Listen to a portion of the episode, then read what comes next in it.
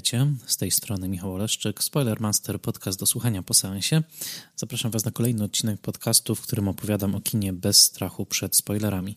Zapraszam do słuchania, jeżeli widzieliście film, o którym mówię, ewentualnie jeżeli nie boicie się spoilerów. W dzisiejszym odcinku kontynuuję cykl Spoiler Master Classic, jako że jeszcze nasza sytuacja koronawirusowa sprawiła, że bardzo powoli i ostrożnie wracamy do kin i do regularnego cyklu premier, ale tak jak zapowiedziałem, już wkrótce do tego cyklu premier także powrócę, a od sierpnia zaczynam cykl, w którym będę omawiał premierę w jednym tygodniu, klasyka w następnym i tak na zmianę. Dzisiaj wciąż jeszcze w krainie filmowej klasyki chcę Wam opowiedzieć o filmie, który dla wielu ludzi, których znam, jest jednym z ukochanych filmów i także takim filmem, który na początku lat 90. zapoczątkował renesans zainteresowania dziełami Williama Shakespeare'a, a mianowicie filmem Kenneta Branaga pod tytułem Wiele hałasu o nic, Much Ado About Nothing. To jest e, film z roku 1993. E, film, który e, był ogromnym sukcesem w momencie premiery i dla mojego pokolenia na pewno, ja urodziłem się na początku lat 80., był takim absolutnym punktem zwrotnym, jeżeli chodzi o popularyzację dzieł Williama Shakespeare'a. Mniej więcej w tym samym czasie e, Stanisław Baran, Barańczak pracowicie przekładał kolejne sztuki Szekspira na bardzo przystępny język i te przekłady pojawiały się sukcesywnie e, na, mm, e, dzięki poznańskiemu wydawnictwu w drodze. I pamiętam, że ten bardzo ekscytujący czas, później te przekłady przeszły do wydawnictwa w Znak, bardzo ekscytujący czas, kiedy to coraz to nowe przekłady wychodziły, Szekspir okazywał się nie tylko przystępny, ale ekscytujący językowo, bardzo aktualny, niesłychanie żywy. To wszystko zbiegło się także z tym momentem, w którym Kenneth Branagh zaproponował swoją wizję mm, szekspirowskiej komedii y, i pamiętam ogromny entuzjazm, jaki wówczas wywoływała właśnie ta współczesność Szekspira, tego, że Szekspir jest żywy, radosny i po prostu, że można się dobrze bawić oglądając tę e, komedię. E, ten entuzjazm trwał całkiem e, długo. Obecnie nie jesteśmy w takim czasie, kiedy kino szekspirowskie przeżywałoby jakieś szczególnie złote lata, ale zawsze jest możliwość, że kolejny twórca czy twórczyni, taki jak Bra Branak pojawi się na horyzoncie i zaproponuje coś świeżego i e, na nowo szekspirowskie kino ożywi. W tym odcinku chcę Wam opowiedzieć o tym konkretnym filmie i jednocześnie, e, jak zawsze, zwrócić uwagę na to, z jakich źródeł korzystałem przygotowując się do odcinka. A zatem, po pierwsze, sam tekst sztuki w przekładzie Stanisława Barańczaka, wydany właśnie przez wydawnictwo W Drodze. Po drugie, książka The Cambridge Companion to Shakespeare on Film e, pod redakcją Russella Jacksona. Po trzecie, wydanie Wiele hałasu o nic e, brytyjskie, sygnowane przez Royal Shakespeare Company z fascynującym wstępem Jonathana Bate'a, a także jak zawsze niezawodna Wikipedia. E, tak się składa, że kino szekspirowskie jest moją ogromną pasją od wielu lat. E, prowadziłem także zajęcia na ten temat, współprowadziłem je z Michałem Mizerą mm, e, na Wydziale Artes Liberales Uniwersytetu Warszawskiego, więc tutaj także chcę podziękować wszystkim osobom, z którymi kiedykolwiek współprowadziłem zajęcia filmowo-szekspirowskie ponieważ ich obserwacjom także dużo e, zawdzięczam. I tutaj szczególnie chcę właśnie podziękować e, wielu uwagom, z jakimi e, dzielił się ze mną dr Michał Mizara z Wydziału Artes Liberales UW i profesor Małgorzata Grzegorzewska, absolutnie wybitna szekspirolożka, w której seminariach miałem szansę uczestniczyć. Jedno z tych seminariów było poświęcone mm, praktycznym aspektom wystawiania Wiele hałasu o nic i tutaj dodatkowy ukłon w stronę profesor Klaudii Łączyńskiej i wszystkich studentów, e, którzy w, w, momencie, kiedy przygotowuję ten odcinek, wciąż jeszcze, e, wciąż jeszcze przygotowują swoje własne wystawienie Wiele hałasu o nic. Także tym wszystkim osobom także e, bardzo dużo zawdzięczam, jeżeli chodzi o moje rozumienie tego tekstu i zdecydowanie mm, okruchy ich obserwacji, ich fantastycznych e, wskazówek, także w tym, co będę mówił w tym odcinku, będą się odbijały. I teraz już przejdźmy do samego filmu i do jego twórców. Kenneth Branagh, urodzony w roku 1960 w Belfaście w Irlandii Północnej. E, w tym roku, czyli 2020, bo teraz nagrywam ten odcinek, 10 grudnia będzie obchodził 60. urodziny, także już wchodzi w taki no, poważny poważny wiek. E, pamiętajmy, że w momencie, kiedy pracował nad Wiele Hałasu o Nic, miał lat zaledwie 33. Mm, e, Także był naprawdę młodym aktorem i reżyserem, ale już znakomitym rodowodem szekspirowskim. Mm, był wówczas przede wszystkim już także reżyserem, który miał za sobą niebywały sukces swojej pierwszej szekspirowskiej adaptacji filmowej, to znaczy Henryka V, jakiego nakręcił w roku 1989 który okazał się ogromnym sukcesem i w zasadzie był taką pierwszą jaskółką tego odnowienia szekspirowskich motywów w latach 90. E, Kenneth Branagh wystąpił jako Henryk V właśnie w tej e, wersji i otrzymał nominację do Oscara. Przypomnijmy, miał wówczas 29 lat, a kiedy kręcił film, był nawet jeszcze młodszy. Otrzymał wymarzoną nominację do Oscara i za reżyserię Henryka V i za główną rolę w Henryku V. To był taki bardzo wyrazisty, bardzo mocny sygnał, że oto na scenie filmowej pojawił się właśnie nowy szekspirowski geniusz. E, przypomnę, że Wcześniejszym takim geniuszem reżysersko-aktorskim był Laurence Olivier, Sir Laurence Olivier, który w roku 1948 zgarnął Oscara za Hamleta. E, to jedyny przypadek w historii e, Oscarów, kiedy bezpośrednia adaptacja szekspirowskiej sztuki otrzymała Oscara za najlepszy film. E, no, bo oczywiście nie mówimy o przypadku zakochanego Szekspira w roku 98, to, jest, to nie jest adaptacja szekspirowskiej sztuki.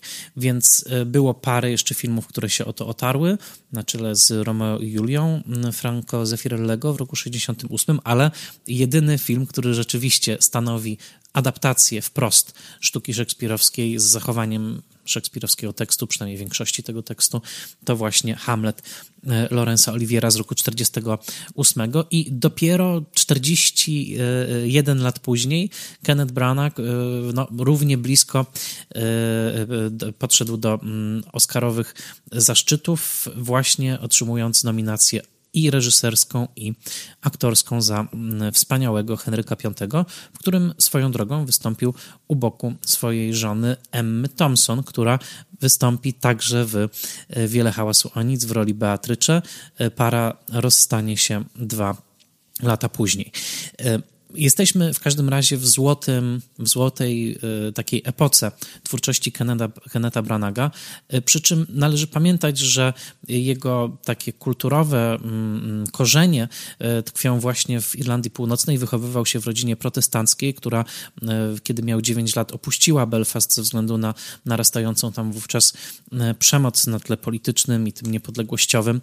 W każdym razie Kenneth Branagh, który absolutnie wyuczył się po poprawnego i stricte brytyjskiego akcentu, głównie w celach asymilacyjnych, okazał się także mistrzem e, tej, tejże brytyjskiej wymowy. Mimo to w wielu wywiadach podkreśla, że kulturowo czuje się Irlandczykiem i że e, Belfastu nic z niego nie wymarza. Wciąż e, także jest rozkochany w kulturze irlandzkiej i w niesłychanie bogatej tradycji literackiej Irlandii, także jest dumnym synem Irlandii, który jednocześnie doszedł do najwyższych możliwych zaszczytów imperium brytyjskiego, włącznie z tym, że mm, przejął mm, no, mm, władzę po, po tym, jak Richard Attenborough e, e, ustąpił z roli szefa najważniejszej Akademii Teatralnej Londyńskiej, czyli Royal Academy of Dramatic Art, to właśnie Kenneth Branagh ten zaszczyt po nim objął, a zatem mówimy o kimś, kto jest niebywale ustosunkowany i niebywale mocarnym twórcą, zwłaszcza teraz, kiedy już ma za sobą superprodukcje hollywoodzkie, od disneyowskich, takich jak Kopciuszek, po marvelowskie, takie jak Thor, ale w roku 1993 Kenneth Branagh był przede wszystkim jednak dynamicznym adaptatorem Szekspira. Adaptatorem, którego Pauline Kael, recenzentka New Yorkera, określiła mianem flamboyant realist, czyli takiego realisty z rozmachem, zamaszystego realisty, który z jednej strony nasycał swoje adaptacje szekspirowskie właśnie dużą dozą e, realizmu w ukazywaniu emocji, przemocy, zmysłowości, a z drugiej strony miał w sobie owo nieuchwytne po angielsku zwane flamboyance, czyli właśnie gest, rozmach, fantazję, życie. E, to wszystko było i w Henryku V i zdecydowanie objawiło się w takiej słonecznej, pełnej energii formie właśnie w wiele hałasu o nic. Przy czym pamiętajmy, że dla Branaga całe lata 80., w roku 80 on e, kończy 20 rok życia i przez całe lata 80 ćwiczy swój szekspirowski i teatralny sznyt na e, brytyjskich scenach i tutaj grał z najlepszymi i był także reżyserowany przez najlepszych. Jeden z jego najważniejszych sukcesów wczesnych to właśnie rola Benedika, którą tutaj zagra także w Wiele hałasu o nic w produkcji e, teatralnej teatralnej Wielhausu o nic z roku 1988, gdzie reżyserowała go e, Judy Dench. Jego Beatrycze była wówczas na scenie Samantha Bond, ale e, Branagh był już w tym roku 93 po zagraniu Hamleta w reżyserii Dereka Jacobiego, był także po uformowaniu swojej własnej kompanii teatralnej Renaissance Theatre Company, która w 1987 roku ruszyła i bardzo szybko e, no, podbiła mm, absolutnie przebojem E, sceny brytyjskie właśnie takimi bardzo dynamicznymi wystawieniami e, e, szekspirowskimi i od początku porównywano Branaga i spodziewano się, że on jest w takiej niewypowiedzianej konkurencji e, z swoimi wielkimi mistrzami, to znaczy przede wszystkim z Lorenzem Olivierem, ale także z Johnem Gilgoodem, najsłynniejszym teatralnym Benedykiem roku, wieku XX i z Alekiem Guinnessem. I tutaj ciągła kontrowersja wokół Branaga, która trwa do dzisiaj, jest taka, na ile udało mu się rzeczywiście doścignąć tych mistrzów, a na ile e, nadrabiał miną, na ile nadrabiał swoim także producenckim rozmachem i sprytem. E, tego dzisiaj nie rozstrzygniemy. W każdym razie e, trzeba powiedzieć, że z perspektywy roku 2020 Kenneth Branagh jest zdecydowanie jednym z najważniejszych szekspirowskich reżyserów w historii kina i w tym łańcuszku, który się ciągnie gdzieś tam właśnie od Oliviera poprzez Orsona Wellesa, Grigoria Kozincewa, mówię w tym momencie o tych absolutnie najwybitniejszych adaptatorach e, Szekspira na potrzeby ekranu, Akira Kurosawa na swoich e, odrębnych trochę prawach. Kenneth Branagh zdecydowanie w tej linii się znajduje i przypomnijmy tylko, zanim przejdziemy do samego Wiele hałasu o nic, że ta linia wygląda następująco, to znaczy te Szekspiry, które Branagh wyreżyserował, to jest właśnie Henryk V z roku 1900 89, Wiele hałasu o nic z roku 1993, Hamlet z roku 1996, jedyny Hamlet ekranowy, który zachowuje każdą linijkę tekstu, dlatego trwa 4 godziny z okładem, a następnie rok 2000 Stracone zachody miłości i 2006 rok najmniej znany, całkiem niezły y, Szekspir Branagowski, czyli Jak Wam się podoba, przeniesione do XIX-wiecznej Japonii. Obok tego są przyległości, czyli filmy, które Branagh wyreżyserował i w których wystąpił, ale które nie są adaptacjami tekstów szekspirowskich, tylko są około szekspirowskie. Tutaj na czele z filmem niedawnym Cała prawda o Szekspirze, All is True, w którym Branagh wystąpił już jako Szekspir, a mm, także mm, W środku mroźnej zimy, rok 1995, taka komedia właściwie o wystawianiu Szekspira, że nie wspomnę o szekspirowskich rolach u innych reżyserów, na czele z Jagonem w Otellu Olivera Parkera z roku 1995, gdzie Desdemoną była Irene Jacob.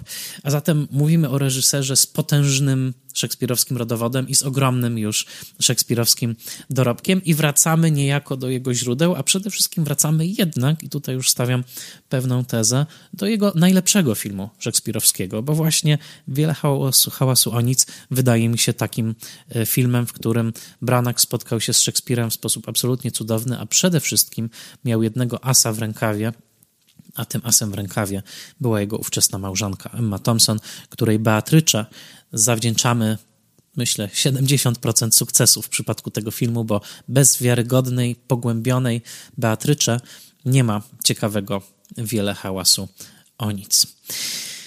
Zanim przejdziemy wszakże do samego filmu, mm, warto powiedzieć parę słów o samej sztuce, dlatego że no, warto rozumieć, na czym polega mm, wyjątkowość tej sztuki, o czym ona tak naprawdę opowiada, skąd ona się wzięła, żeby zrozumieć, co zrobił z tą sztuką Branagh jako jej adaptator. A zatem. Wiele hałasu o nic jest jedną z komedii szekspirowskich. Komedia różni się tym od tragedii, jak wiemy, że ma pozytywne zakończenie. I tak też jest w tym przypadku.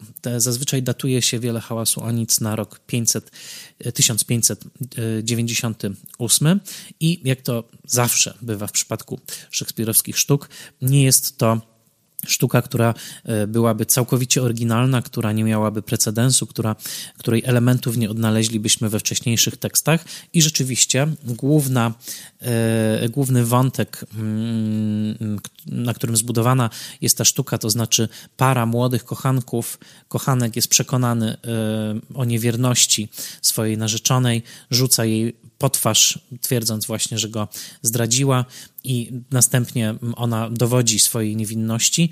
Ten element został kilkakrotnie wykorzystany w różnych tekstach renesansowych na czele z Orlandem Szalonym Ariosta, na którego zazwyczaj wskazuje się jako na główne źródło tej części, przynajmniej fabuły Wiele Hałasu o Nic, która opisuje losy Claudia i Hero. Claudia, granego, ubranego przez Roberta Shona Leonarda i Hero, granej przez 20-letnią e, zaledwie, a właściwie 19-letnią na planie Kate Beckinsale. A zatem ten element sztuki e, jest zaczerpnięty z innych renesansowych e, tekstów, i e, tym, na co zazwyczaj wskazuje się jako na szekspirowski dodatek, e, który tak się złożyło, że skradł całe show i jest bardziej obecnie kojarzony z wiele hałasu o nic niż historia mm, e, Hero i Claudia, to jest wątek Beatrycze i Benedyka, czyli technicznie rzecz ujmując, drugoplanowych postaci tej opowieści, to znaczy kłócących się ze sobą i prowadzących,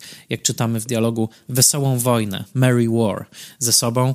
E, dwojga niemłodych już, bo około 30-letnich e, e, Sycylijczyków, którzy, którzy są tutaj właśnie w tej sztuce pomiędzy sobą toczą taką wojnę na dowcipy i w trakcie sztuki powoli zdają sobie sprawy z tego, że są w sobie e, zakochani. I cokolwiek mówi się o wiele hałasu o nic, to przede wszystkim trzeba wiedzieć, że e, jedną z takich podstawowych trudności, czy podstawowych wyzwań, kiedy tę sztukę analizujemy, czy o niej mówimy, czy chcemy ją zrozumieć, to jest jej dwudzielność. Mianowicie dwudzielność właśnie tych dwóch wątków, dwóch par kochanków, z jednej strony Claudio i Hero, czyli bardzo młodzi, bardzo niedoświadczeni, bardzo niewinni e, kochankowie, technicznie rzecz ujmując główni, e, i właśnie Beatrycze i Benedykt, czyli bardziej doświadczeni, już trochę starsi, niechętni sobie, prowadzący wesołą wojnę, ale jednak pod koniec sztuki także kochankowie i także planujący ślub. Więc y, dwudzielność ta polega na tym, że jedna para kochanków jest przede wszystkim definiowana przez swoją młodość i niedoświadczenie, to jest Claudio i e, Hero, a druga para kochanków, Beatrycze i Benedykt, jest definiowana przez swoją ogromną inteligencję, dowcip, którym co chwilę się fechtują, tak, y, przekomarzają w sposób niesłychanie literacko wyrafinowany, a z drugiej strony definiuje ich jednak doświadczenie.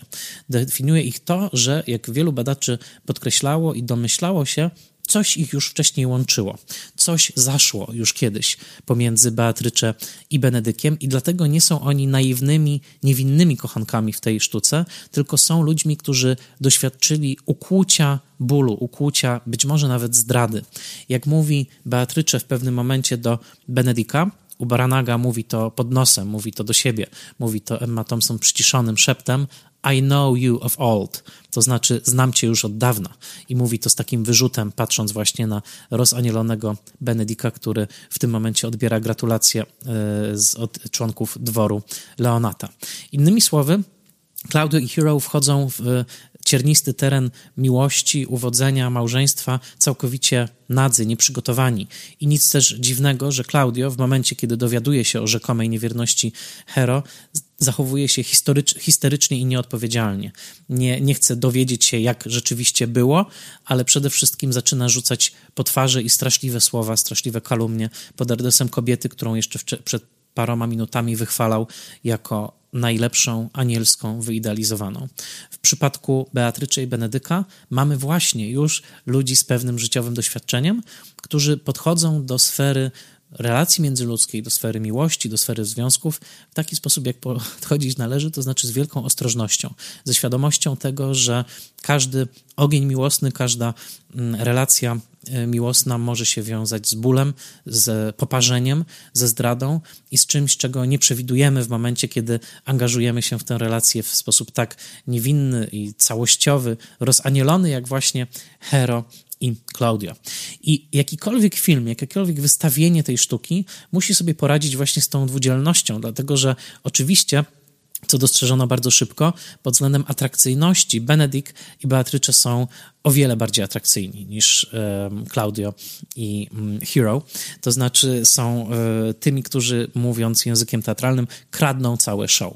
E, z drugiej jednak strony dla wymowy tej sztuki absolutnie najważniejszy jest wątek Claudia i Hero, bo to w tym wątku zawarta jest głęboko chrześcijańska symbolika śmierci i odrodzenia, czyli innymi słowy zmartwychwstania, które pozwala się narodzić ku nowemu życiu, ponieważ Hero, aby właśnie odzyskać Klaudia, aby odzyskać dobre imię skradzione jej w wyniku intrygi Benkarta Don Johna, który tę całą intrygę wymyślił. Hero musi umrzeć. Musi umrzeć symbolicznie, ale w pewnym sensie musi umrzeć dosłownie. Musi umrzeć dla świata. To jest ten cały fortel wymyślony przez księdza, który ma sprawić, że e, Claudio poczuje ból straty, odczuje jak, jak wygląda świat bez Hero, jak wygląda świat po śmierci Hero i ból, doświadczenie tej utraty sprawi, że pojawi się w nim skrucha i zrozumie, że oskarżył Hero w sposób niesprawiedliwy. A zatem mamy taką sztukę dwudzielną i jednocześnie mamy o tym także często mówi się w przypadku mm, komentowania tej sztuki. Mamy sztukę, która jest co prawda komedią, ponieważ rzeczywiście kończy się dobrze, ale która jest o włos od tragedii. To znaczy, wydarzenia w tej sztuce są tak gwałtowne, są tak przede wszystkim bolesne dla Hero i dla Beatrycze i dla wszystkich, którzy są przekonani i którzy wiedzą o niewinności Hero, że mamy tutaj w zasadzie sytuację, która graniczy z tragedią. Gdyby nie grupa dosyć nieudacznych, ale jednak sprawiedliwych i przekonanych o wartości prawdy, a także o tym, że prawdy należy bronić za wszelką cenę, e, policjantów, straży nocnej pod wodzą Morwy, który cały czas e, używa niewłaściwie e, dobranych słów do opisywania swoich różnych przygód. Otóż gdyby nie ta grupa troszeczkę głupiutkich policjantów, tak byśmy to powiedzieli językiem późniejszych komedii, ta sztuka skończyłaby się jako tragedia, ponieważ nikt nie udowodniłby ponad wszelką wątpliwość nie, nie, nie, niewierności, niewinności Hero. A zatem mamy taką bardzo szczególną sztukę, w której e, perypetie komediowe ocierają się o tragedię i moment, w którym sztuka absolutnie zmienia rejestr, jednocześnie linijka dialogu, która jest zawsze najtrudniejszym wyzwaniem dla inscenizatora tej sztuki, i właściwie po tym, jak ta linijka dialogu jest zainscenizowana, możemy ocenić, jaki w ogóle reżyser ma pomysł na tę sztukę. To jest moment rozmowy pomiędzy Beatrycze i Benedikiem, kiedy już potwarz na Hero została rzucona i Beatrycze jest wściekła, wrzeszczy, mówiąc, że jest to rażąca niesprawiedliwość, rozmawia z Benedikiem, i Benedykt, który jest rozdarty, ponieważ jest jedynym mężczyzną w tej sztuce, z wyjątkiem księdza, który nie, nie, nie daje wiary, a przynajmniej nie daje do końca wiary po twarzy rzuconej przez Klaudia, rozmawia z Beatrycze i w pewnym momencie mówi, co mam zrobić, co powinienem twoim zdaniem zrobić, na co Beatrycze odpowiada, zabij Klaudia, kill Claudia. I ta linijka dialogu, w, którym, w której właśnie Beatrycze rozkazuje Benedykowi, by zabił Klaudia, jest najważniejszym takim zawiasem, na którym cała ta sztuka jest zawieszona, ponieważ to jest moment, w którym rejestr sztuki absolutnie się zmienia, w którym stawka sztuki niebotycznie wzrasta, ponieważ oto w ramach komedii mamy Beatryczę, która żąda od Benedyka nic mniej i nic więcej, tylko zabicia swojego drucha, zabicia swojego przyjaciela. I to, w jaki sposób ta linijka dialogu była wypowiadana na przestrzeni historii teatru, ale także historii kina, bo to nie jedyna filmowa adaptacja Wiele hałasu o nic, jest zawsze takim papierkiem lakmusowym właśnie tego, w jaki sposób reżyser podchodzi do tego, e, do tego materiału. Much Ado About Nothing, czyli dosłownie wiele hałasu o nic, ale zatrzymajmy się nad tym tytułem, bo on jest wieloznaczny i stanowi także klucz do tego, o czym ta sztuka jest. Gdybyśmy tak mieli na chłopski rozum opowiedzieć, o czym jest ta sztuka, to powiedzielibyśmy o tym, że no właśnie, zazdrosny brat kogoś bardzo potężnego dla własnej zabawki, tutaj chodzi mi oczywiście o Don Johna, postanowił zepsuć szczęście młodych ludzi, prawda? To znaczy zepsuć szczęście Klaudia i e, Hero. Szykuje się wspaniałe małżeństwo dwojga uprzywilejowanych, ustosunkowanych młodych ludzi, niewinnych, zakochanych w sobie, Don John postanawia to zepsuć i psuje to w ten sposób, że za pomocą swoich, mm, swoich załóżników inscenizuje sytuację, w której e, służka Hero, czyli Margaret, grana w filmie przez Imelda Staunton, e, uczestniczy w pewnego rodzaju erotycznej grze, w której przebiera się za swoją panią i młody kochanek Claudio widzi właśnie ową przebraną Margaret, jak uprawia seks w oknie z załóżnikiem Don Johna i ten naoczny dowód, prawda, ten naoczny dowód tego, że widział, widział Hero w tym oknie, sprawia, że w dniu ślubu, pięknie e, rozegranego przez Branaga w plenerze, a nie we wnętrzu kościoła, o tych plenerach za chwilkę jeszcze powiem, rzuca potwarz pod jej adresem, mówiąc, że nie jest dziewicą. Ta wieść niemalże ją zabija, a w pewnym symbolicznym sensie rzeczywiście ją zabija i dopiero później, po ukorzeniu się Klaudia, on może martwą Hero odzyskać jako Hero zmartwychwstało. To jest w takim największym zarysie treść tej sztuki. I teraz wracam do tytułu. Much ado about nothing, czyli wiele hałasu o nic. Czym jest to nic z tytułu? Czy chodzi właśnie o tą cnotę hero? To ona jest nieważna? To, to, to jest właśnie to, że mężczyźni być może w tej kulturze zachodu o wiele za dużo wagi przywiązują do kwestii dziewiczości kobiety w momencie e, ślubu? Bardzo być może, że o to właśnie chodzi. Much ado about nothing, czyli tak naprawdę nie było się o co kłócić, tak? Ale z drugiej strony, nothing, wymawiane bliżej nothing, jest także określeniem w angielszczyźnie czasów szekspirowskich kobiecych narządów e, rodnych, to znaczy po prostu waginy. Nothing, e, które w tym seksistowskim języku jakby jest opisywane właśnie jako nic, ze względu na to, że nie ma tam thing, czyli często także opisywanego penisa. Thing w ten sposób pojawia się także w sonetach szekspirowskich. E, opisuje właśnie wagina. Czyli much ado about nothing, innymi słowy, no, wulgarne odczytanie musiałoby być właśnie takie, prawda? Dużo hałasu o waginę, innymi słowy, dużo hałasu o kobiety, o kobiecość, jakby e, coś, co nie jest warte aż tyle hałasu, prawda? Można by przeczytać e, w takim e, seksistowskim kluczu, ale można by także to rozszerzyć i powiedzieć, że jest to po prostu wiele hałasu o seks jako, jako taki. Ale jest jeszcze jedno znaczenie, być może najważniejsze, często podkreślane przez wielu badaczy z Jonathanem Bate'em na czele. Mianowicie, nothing jest wymawiane podobnie do nothing w czasie Szekspira. Nothing, słowo note pojawia się w tekście szekspirowskim kilkanaście razy w tej sztuce i zawsze odnosi się do postrzegania, do dostrzegania, do patrzenia, do notowania w umyśle tego, co się zobaczyło. Benedykt pyta Klaudia w pewnym momencie, czy widział Hero, a właściwie Claudio pyta Benedika, czy widział Hero, bo Claudio już jest zakochany. Zobaczył ją i od razu się zakochał, tak? Zobaczył w tym pierwszym momencie, uznał ją za idealną. Benedict odpowiada, I looked on her, but I noted her not. To znaczy, spojrzałem na nią, widziałem ją, tak, widziałem ją. Ale I noted her not, to znaczy nie zauważyłem jej, tak? nie, nie odnotowałem jej, nie, nie, nie, nie zrobiłem notatki e, wewnętrznej z tego, z faktu, iż ją ujrzałem. I w pewnym sensie much ado about noting to jest wiele hałasu o postrzeganie, wiele hałasu o dostrzeganie, wiele hałasu o, um, można powiedzieć, percepcję. I jeżeli tak przeczytamy tę sztukę, to zobaczymy, że cała ta komedia omyłek, by posłużyć się innym jeszcze tytułem, właśnie dotyczy postrzegania, dotyczy tego, co ktoś zobaczył, co ktoś usłyszał, jak ktoś zinterpretował to, coś, co usłyszał, jak ktoś zinterpretował to, co zobaczył.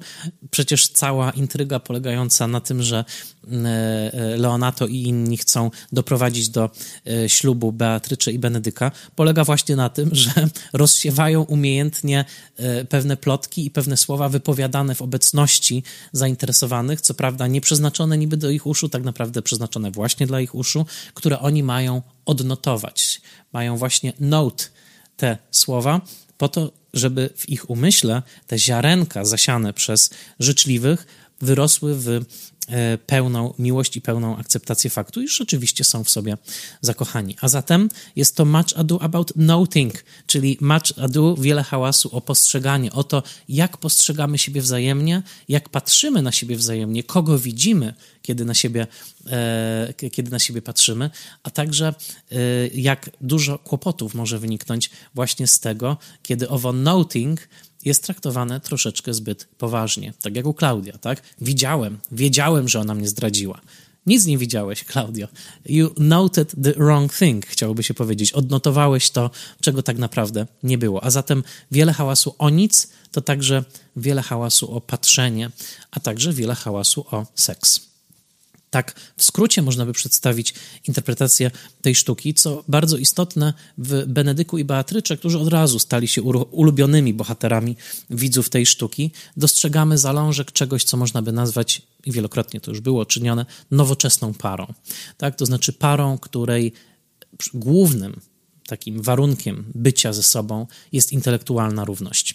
To, że Beatrycze nie ustępuje Benedikowi ani na milimetr w jego dowcipie, w poczuciu niezależności, jest kluczowe dla zrozumienia tego, jak ogromnie inspirująca ta para, właśnie Beatrycze i Benedik, którzy można powiedzieć, pobierają się na swoich własnych zasadach, dobierają się także na swoich własnych zasadach i najpierw rozpoznają w sobie właściwych i równych, intelektualnych, życiowych partnerów, a dopiero potem decydują się na to, na ten krok e, za mąż pójścia, to jest zalążek całego, całej długiej tradycji komedii romantycznej, bo przecież właśnie tym jest Wiele hałasu o nic, jest najdoskonalej napisaną komedią romantyczną wszechczasów, której potomstwo obserwujemy do dzisiaj, bo przecież wszystkie komedie romantyczne XX wieku w kinie, od screwball comedy z lat 30. i 40. do obecnych komedii romantycznych, opierają się właśnie na tym schemacie.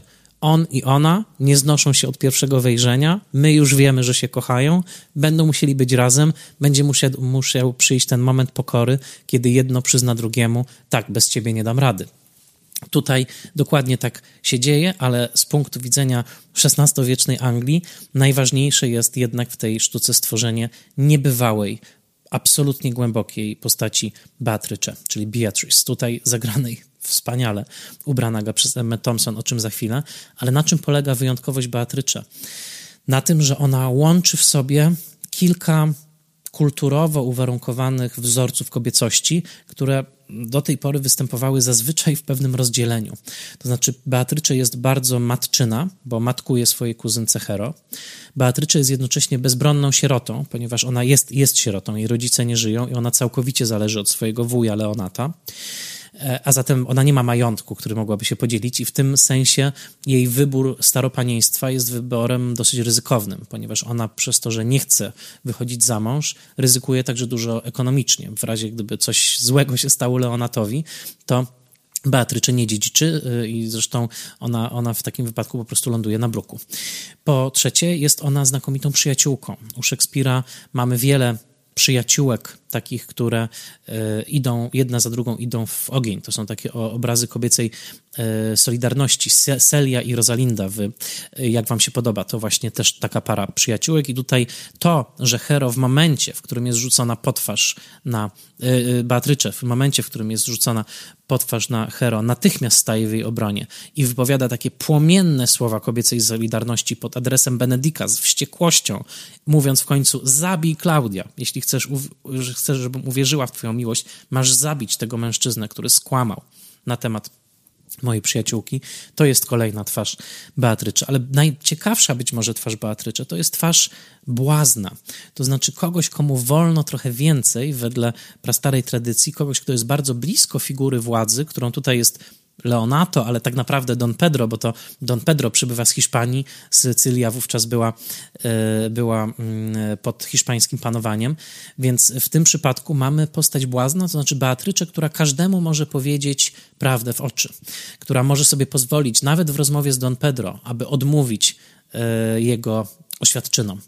To jest szokująca scena z punktu widzenia dynastycznych układów i podległości kobiety mężczyźnie w świecie szekspirowskim, ale także w tym świecie, który on opisuje. Moment, w którym Don Pedro, czyli najbardziej ustosunkowana, posiadająca najwięcej władzy w tej sztuce osoba, składa Beatrycze propozycję małżeńską, a Beatrycze jej odmawia, zamieniając całą rzecz w dowcip, jest absolutnie momentem kluczowym, ponieważ pokazuje Beatrycze jako postać silną, ale także jako postać, której wolno więcej, właśnie dlatego, że ona przyjmuje tę funkcję błazna na e, królewskim dworze. Kogoś, kto może obnażać rozmaite nadużycia, ale także właśnie głupotę czy niekonsekwencje figur władzy, w tym przypadku dwóch mężczyzn, którzy tą rzeczywistością zawiadują, to znaczy Don Pedro i Leonata. A zatem Beatrycze jest błaznem, jest matką, jest siostrą, jest przyjaciółką, a także jest posłanniczką bogów.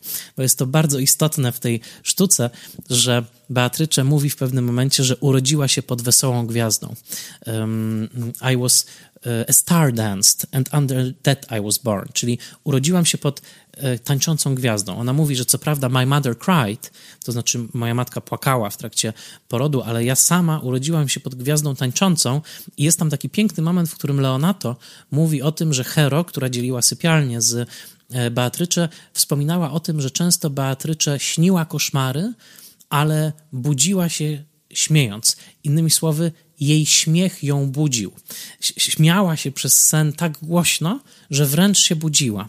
I w tym zdaniu, że śniły jej się koszmary, moja matka płakała, kiedy mnie rodziła, jest zaznaczone to, że Beatrycze dobrze zna cierpienie. Wiem, wie, czym jest cierpienie, wiem, wie, wie, czym jest ból. Tego nie wie ani Hero, ani Claudio. Nie wiedzą tego niewinni bohaterowie tej sztuki.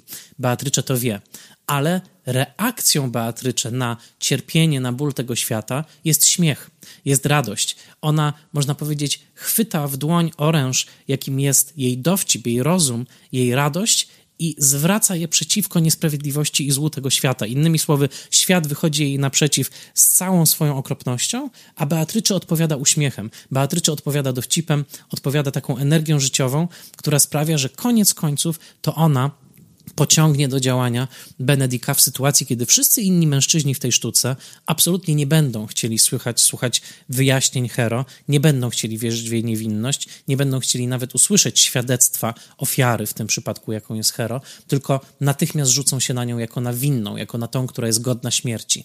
W tym momencie Beatrycze zareaguje zupełnie inaczej i pociągnie Benedika e, do akcji i tutaj z pomocą właśnie całego, całej intrygi grobowej, w której Hero rzekomo umiera, po czym na oczach Klaudia dokonuje się jej symboliczne zmartwychwstanie. E, dzięki temu wiele chaosu o nic zostanie ocalone jako komedia.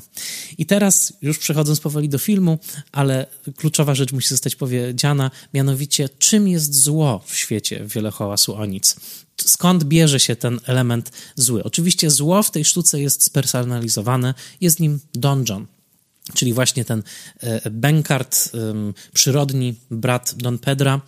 Don Pedro jest tutaj figurą władzy, on przyjeżdża właściwie na tą Sycylię jak do siebie, jest goszczony w domostwie mniej zamożnego Leonata, to wszystko jest wydarzenie polityczne, właśnie skończyła się pewna wojna, tak? E, jesteśmy w sferze publicznej, można powiedzieć. E, to jest e, absolutnie tutaj, mm, jesteśmy w wyższych sferach społecznych. Natomiast Don John od początku definiuje się jako ktoś, kto nie jest w stanie skrywać swojej melancholijnej natury. On jest antybeatrycze. Mówi, że urodził się pod znakiem Saturna, mówi, że musi okazywać swój smutek i nie może jeść, kiedy nie ma apetytu, nie może uśmiechać się, kiedy nie jest wesoły, a zatem jest taką figurą, figurą troszeczkę podobną do Jago z Otella, który psuje po to, żeby psuć. Jest figurą diaboliczną, szatańską. Kimś, kto po prostu chce widzieć element chaosu w rzeczywistości i chce widzieć nieszczęście Hero i Klaudia, których niewinność i młodość jest dla niego wręcz wyzwaniem do tego, aby ich zgnieść. A zatem stąd bierze się ten element zła. Don John na końcu nie doznaje odkupienia, e, wręcz przeciwnie, jest wygnany. Don John jest tym, kto, tutaj dochodzimy do absolutnego jądra tej sztuki, jest dlatego postacią diaboliczną, wywiedzioną z porządku diabolicznego, że jego celem jest zniszczenie niewinności. E, cała ta sztuka, i teraz dochodzimy do jej głębokiego sensu, kiedy spojrzycie na nią z lotu ptaka, zobaczycie, że cała ta sztuka jest o przechodzeniu z, ze stanu niewinności w stan doświadczenia. I o tym, jak akceptuje się doświadczenie, jak akceptuje się ból, jak akceptuje się trudną stronę życia i jak można po tej akceptacji odnaleźć szczęście i harmonię. Tak dzieje się w przypadku Benedika i Beatrycze, którzy doznali jakiegoś bólu, doznali jakiejś krzywdy, ale wzrastają ponad nią i dlatego mogą być dojrzałą parą, mogą być do, dojrzałymi kochankami. W przypadku Także tu możemy mówić o takim delikatnym, powolnym dochodzeniu do dojrzałości. W przypadku Claudia i Hero nie ma mowy o powolnym i delikatnym przechodzeniu ze stanu niewinności w dojrzałość. Jest mowa tylko i wyłącznie o niewinności zgnieconej. I tą niewinność gniecie depcze pod swoim obcasem właśnie Donjon, którego największą pokusą, i to jest pokusa sataniczna, tak, jest właśnie to, żeby widząc niewinność, ją zniszczyć.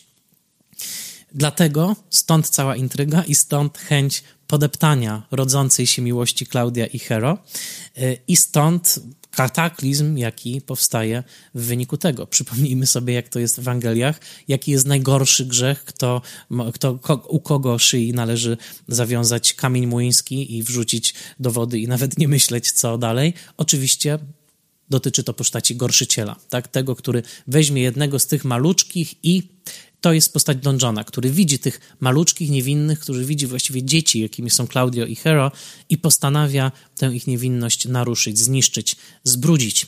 Jest figurą gorszyciela głęboko zakorzenioną właśnie w tym e, porządku chrześcijańskim, który dlatego nie ma dla niego wybaczenia, że targnął się na niewinność e, dla własnego poczucia satysfakcji z czynienia zła, bo to jest jego tutaj główna e, główna mm, motywacja.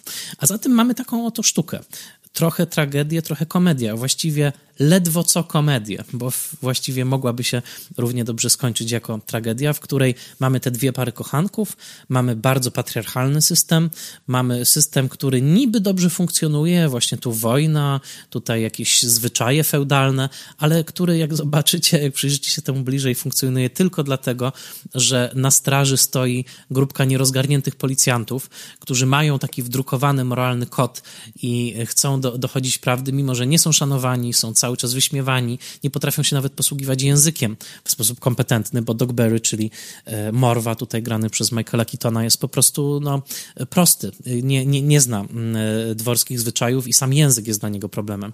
Także Szekspir pokazuje ten świat e, bardzo właśnie patriarchalno-arystokratyczny, jako jednocześnie rządzony bardzo wyrasistymi zasadami, ale zależący tak naprawdę od przypadku bardzo narażony i bardzo miękki, jeżeli chodzi o ewentualne ataki e, e, czystego zła, e, tutaj takiej chęci niszczenia, chaosu, jaką reprezentuje Don John i koniec końców pilnowany przez grupkę trochę Monty Pythonowskich u Branaga policjantów niezgółów. Jak przypomnicie sobie Sen Nocy Letniej i przypomnicie sobie tam postać Spotka i właśnie tych rzemieślników, którzy wystawiają dla ateńskiej elity sztukę o Pyramie i Tyzbę, tu odsyłam też do swojego odcinka o e, sprawie życia i śmierci, tam też zobaczycie coś takiego, że Szekspir wiedział, że ta góra, to znaczy świat bogów i świat arystokracji ateńskiej, nie może istnieć bez tego dołu, bottom, tak się nazywa spodek e, ta postać, która koniec końców także okazuje się przedmiotem pożądania bogów. Przypomnijmy, że spodek kończy w łóżku, co prawda jako osioł, ale kończy z, e, w łóżku z boginią, to znaczy z Tytanią. Więc to, jak dół i góra łączą się ze sobą, a czasem jak spółkują ze sobą, jak nie mogą bez siebie istnieć, właśnie gór, góra społeczna i dół społeczny, o tym także całe tomy w przypadku Szekspira napisano. I teraz przejdźmy do Branaga. Co robi Branag z tą wspaniałą sztuką? Przede wszystkim osadza ją we Włoszech, ale osadza ją nie na wyschniętej od słońca Sycylii, tak jak tu mamy Mesynę, e, tylko mm, osadza swoich bohaterów na czele ze swoim E, pochodzącym z Padwy, wcześniej powiedziałem źle, że z Sycylii, Benedikiem, osadza ich e, w plenerach Toskanii i w zasadzie cały film jest osadzony w tychże plenerach. Tutaj fantastyczne zdjęcia Rogera Lancera, wielka symfoniczna, e, muzyczna ilustracja Patryka Doyla, stale współpracującego z Branagiem, także przy jego innych filmach. Bardzo taka soczysta, wystawna orkiestracja i te plenery Toskanii. Pierwsza scena tego filmu, przyjrzyjmy się jej. Arkadia. Piękni ludzie w białych sukniach, w białych strojach, w letnich strojach, w słońcu Toskanii, e, wylegują się, jedzą winogrona i słuchają piosenki, jaką recytuje im Beatrycze o tym, że mężczyźni zawsze zdradzali. Men Were Deceivers Ever. Ta piosenka, która pojawia się w filmie Branaga na początku w formie tekstu na ekranie. Po prostu widzimy kolejne słowa. To jest pierwsze to, co widzimy w tym filmie. To są właśnie szekspirowskie słowa rzucone na ekran, trochę jak w karaoke, zachęcające nas do tego, żebyśmy mówili razem z Beatrycze. Te słowa dotyczą niewierności męskiej, Men's were men were deceivers ever, a jednocześnie widzimy tą arkadyjską scenę, uzupełnioną jeszcze o element malarski, dlatego że Leonato okazuje się tutaj takim trochę impresjonistą, malarzem, amatorem, e, który maluje sobie taki pejzażyk e, e, akwarelkami, który zresztą będzie kończył. To będzie ostatnie ujęcie tego filmu. Wrócimy do tego obrazka. I mamy właśnie taką arkadyjską scenę z winogronami, z młodymi kochankami i, i od razu z Beatrycze w roli centralnej. To jest jedna z większych zmian, jakie wprowadził Branagh do swojej wersji, bo przecież Beatrycze nie jest pierwszą przemawiającą w sztuce Szekspira. Piosenka, którą słyszymy, Hej Noni Noni, występuje w tekście szekspirowskim później. Tutaj Branagh umieszcza Beatrycze na samym początku swojej opowieści, co więcej umieszcza ją jako centrum spojrzeń. To w jej kierunku wszystkie spojrzenia w tej scenie biegną, i wszystkie uszy są wyostrzone w kierunku tego, co Beatrycze ma do powiedzenia. I to jest radykalnie feministyczny gest Branaga, który umieszcza od samego początku Beatrycze jako główną bohaterkę, jako arbitra tej sztuki, ale także ten sam feminizm objawi się w scenie rzucenia po twarzy w stronę Hero, kiedy to młodziutka, wspaniała w tej roli Kate Beckinsale, bardzo trudnej roli, bo roli prawie całkowicie niemej. Hero jest kobietą milczącą w, te, w świecie tej sztuki, Kate Beckinsale gra tę ro rolę, gra ten moment, kiedy trafia ją strzała po twarzy, strzała oszczerstwa, grają jako moment fizycznego spazmu, fizycznego bólu. Ona upada na ziemię, łka i zachowuje się tak, jakby właśnie trafił ją pocisk, bo tym jest w świecie tego filmu wedle Branaga potwarz. Ona jest fizycznym atakiem, nie tylko symbolicznym, nie tylko słownym, ale potwarz i oszczerstwo, nieprawdziwe słowa o kimś są fizycznym atakiem na tę osobę i dlatego Hero upada, fizycznie upada i w spazmach wije się na ziemi, a Branach dodaje jeszcze jeden szokujący szczegół, którego wcale nie musiałoby tutaj być, mianowicie Leonato, jej ojciec, uderza ją z głośnym plaśnięciem na ścieżce dźwiękowej. Widzimy ojca, który rzuca się na swoją córkę w wyniku potwarzy i oszczerstwa rzuconego przez kogoś innego, przez ludzi nieżyczliwych przez ludzi nieżyczliwych hero. Więc ta scena fizycznego ataku na poprzez słowo, a jednak fizycznie. Ataku na hero jest także tutaj znakomita i podbudowuje to, od czego zaczął w ogóle swoją adaptację Branagh, czyli od tego feministycznego akcentu, ponieważ harmonię w tym świecie pod względem moralnym gwarantują kobiety. Hero i Beatrycze. Pod względem instytucjonalnym niestety gwarantuje ją grupka policjantów niezgółów, którzy być może są rodzajami takich e, e, e, bożych idiotów, tak? to znaczy ludzi, którzy są pod szczególną opieką Boga dlatego, że są jak dzieci. To też jest możliwa interpretacja, bo taka też długa tradycja ewangeliczna jest. Natomiast w tym w świecie tego filmu najważniejszym, absolutnym centrum jest Emma Thompson, ówczesna partnerka żona Branaga, wspaniała w tej roli i w momentach determinacji, i w momentach słabości, i w momentach tych pojedynków na dowcipy. Po prostu cudowna, cudowna e, rola. E, wspaniałe jest to, że Branagh i Emma Thompson pasują tutaj do siebie także pod względem fizycznym. Obydwoje są rudzielcami, e, widocznie rozkochanymi w sobie. To jest po prostu namacalne w tym filmie, kiedy oni na siebie patrzą, to ta energia miłosna przebiega po ich spojrzeniach i jest po prostu wspaniała. A wokół nich są także wspaniale dobrane epizody i mm, role większe, z największym ówczesnym gwiazdorem w tej obsadzie, czyli z Denzelem Washingtonem, który już był po Oscarze za e, Na polu chwały, jako Don Pedro. To jasne, że największy gwiazdor gra tę rolę, która dysponuje jednocześnie największą siłą w obrębie e, świata tej sztuki, ale także z Michaelem Keatonem, który trochę nabija się ze swojej roli Batmana, no bo przecież zaprowadzał początek, porządek w Gotham, a tutaj występuje jako Morwa, czyli właśnie jako ten mm, niedomyty i e, niezbyt kompetentny policjant, który cały czas źle używa słów, które przywołuje, ale to właśnie Michael Keaton, tutaj nawiązujący, trochę kpiący ze swojej roli Batmana, ale także nawiązujący do roli Soku z Żuka czyli Żukosoczka z filmu Tima Bartona, gdzie też uwodził tą taką swoją histeryczną energią na granicy aktorskiej manii, która także jest tutaj widoczna. Keanu Reeves jako Don John, czyli właśnie ten milczący, out of measure sad, jak mówi, czyli smutny ponad miarę bohater. Zazwyczaj bardziej trochę krytykowany w tej roli, zresztą także Keaton bywał krytykowany w tej roli, ale dość powiedzieć, że najważniejsze role, to znaczy właśnie e, e, Robert Short Leonard i Kate Beckinsale jako kochankowie niewinni, Kenneth Branagh i Emma Thompson jako kochankowie już bardziej doświadczeni, Denzel Washington królewski, arystokratyczny, mm, ze swoimi wspaniałymi rysami twarzy i, i, i, genialnym tutaj y, obecnością na ekranie jest właśnie tym Don Pedrem. To wszystko w tej adaptacji znakomicie działa. Jest to także adaptacja, o czym wielu komentatorów mówiło, postmodernistyczna, świadoma historii kina, mrugająca do nas wielokrotnie, y, właśnie pokazująca, że no, Branagh widział nie tylko filmy Oliwiera Szekspirowskie, ale widział także Siedmiu Wspaniałych chociażby, bo kiedy na początku w rytm muzyki Patryka Doyla przyjeżdżają żołnierze i pojawiają się na koniach, każdy dostaje swoje wspaniałe, w zwolnionym tempie nakręcone ujęcie, to to jest przyjazd Siedmiu Wspaniałych na ekran, tak jak to było w filmie Johna Sturgesa i żarty z Monty Pythona, niewidzialne konie, na których poruszają się policjanci w tym, y, w tym filmie. To wszystko są także takie smaczki, które Branak sobie ukochał i których y, w jego innych filmach także będzie całkiem, y, całkiem sporo. Koniec końców powstał film rozświetlony toskańskim słońcem. Powstał film rozśpiewany muzyką Patryka Doyla, właśnie wielką symfoniczną, z kamerą, która pływa pomiędzy krajobrazami otwartymi, bo film przede wszystkim dzieje się w plenerach, a ciemnymi jaskiniami, chciałoby się powiedzieć, w których króluje Don John, król ciemności tego filmu. Film, który bardzo przybliża kamerę do postaci wypowiadających szekspirowski dialog, co zawsze jest ryzykowne ze względu na jego jednak pewną sceniczną sztuczność, ale w tym przypadku to działa, to oddycha, to pulsuje, to krwawi i ten film rzeczywiście, e, zwłaszcza w tych momentach najbardziej emocjonalnych, to znaczy rozmowy w kapliczce, kiedy padają słowa Kill Claudio i w scenie e, tego rzucenia po twarzy e, tuż przed mm, słowami przysięgi małżeńskiej Hero i Claudia. Te sceny nadal funkcjonują wspaniale.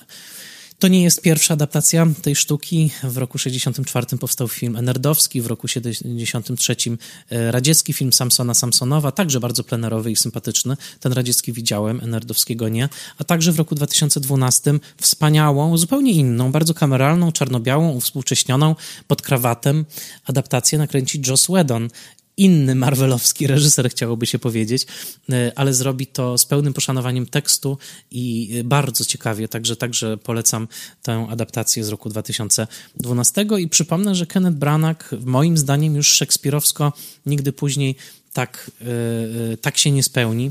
I mimo, że Kenneth Branagh jest jednym z najbardziej utytułowanych ludzi kultury w ogóle, bo przecież ma wspaniałe osiągnięcia i w teatrze, i w filmie, a także jest jedynym, o, jedyną osobą w historii Oscarów, która była nominowana aż w pięciu kategoriach, jako aktor pierwszoplanowy, jako aktor drugoplanowy, jako reżyser, producent i I mimo, że Kenneth Branagh jest jednym z najbardziej utytułowanych ludzi nie tylko kina, ale w ogóle kultury, bo przecież ma wielkie osiągnięcia w teatrze i w kinie e, i napisał autobiografię w wieku lat 30, co jest aktem e, dosyć odważnym, ale dostał za nią świetne pieniądze, od czego zresztą przyznał się we wstępie jako do pobudek, e, dla których ją napisał. No i pomimo tego, że jest to jedyny w historii Oscarów człowiek, który był nominowany w aż pięciu kategoriach, bo był nominowany jako producent, reżyser, scenarzysta, aktor i aktor drugoplanowy, wciąż jednak statuetki nie zdobył, to trzeba powiedzieć, że e, to jest jego najwspanialsze szekspirowskie osiągnięcie i e, miejmy tylko nadzieję, że jeszcze mu się e, zdarzy Szekspira adaptować. No, zbliża się powoli do wieku, w którym byłby już wiarygodny jako król Lear, a to jak wiemy największy sprawdzian dla starzejących się już aktorów szekspirowskich. Także miejmy nadzieję, że tej szekspirowskiej pary mu nie zabraknie, ale ta, każdy, kto będzie chciał wrócić do Szekspira na ekranie w takiej wersji właśnie witalnej, pełnej blasku, będzie pewnie wracał do wersji z 1993 roku, właśnie Kenneta Branaga, Wiele hałasu o nic. Mam nadzieję, że odcinek Wam się podobał. Zachęcam do zalajkowania mojego fanpage'a na Facebooku, Spoilermaster Podcast do słuchania po seansie. Jeżeli chcecie otrzymać naklejkę podcastu, napiszcie do mnie na michal.oleszczyk gmail.com I polećcie komuś Spoilermastera. Podcast powstaje non-profit. Będzie mi bardzo miło, jeżeli moja pasja i zaangażowanie spotka się z coraz to większą ilością słuchaczy. Także jeżeli znacie kinomanów, którzy chcieliby posłuchać jakościowych materiałów o filmie, polećcie im właśnie Spoilermastera. Do usłyszenia za tydzień.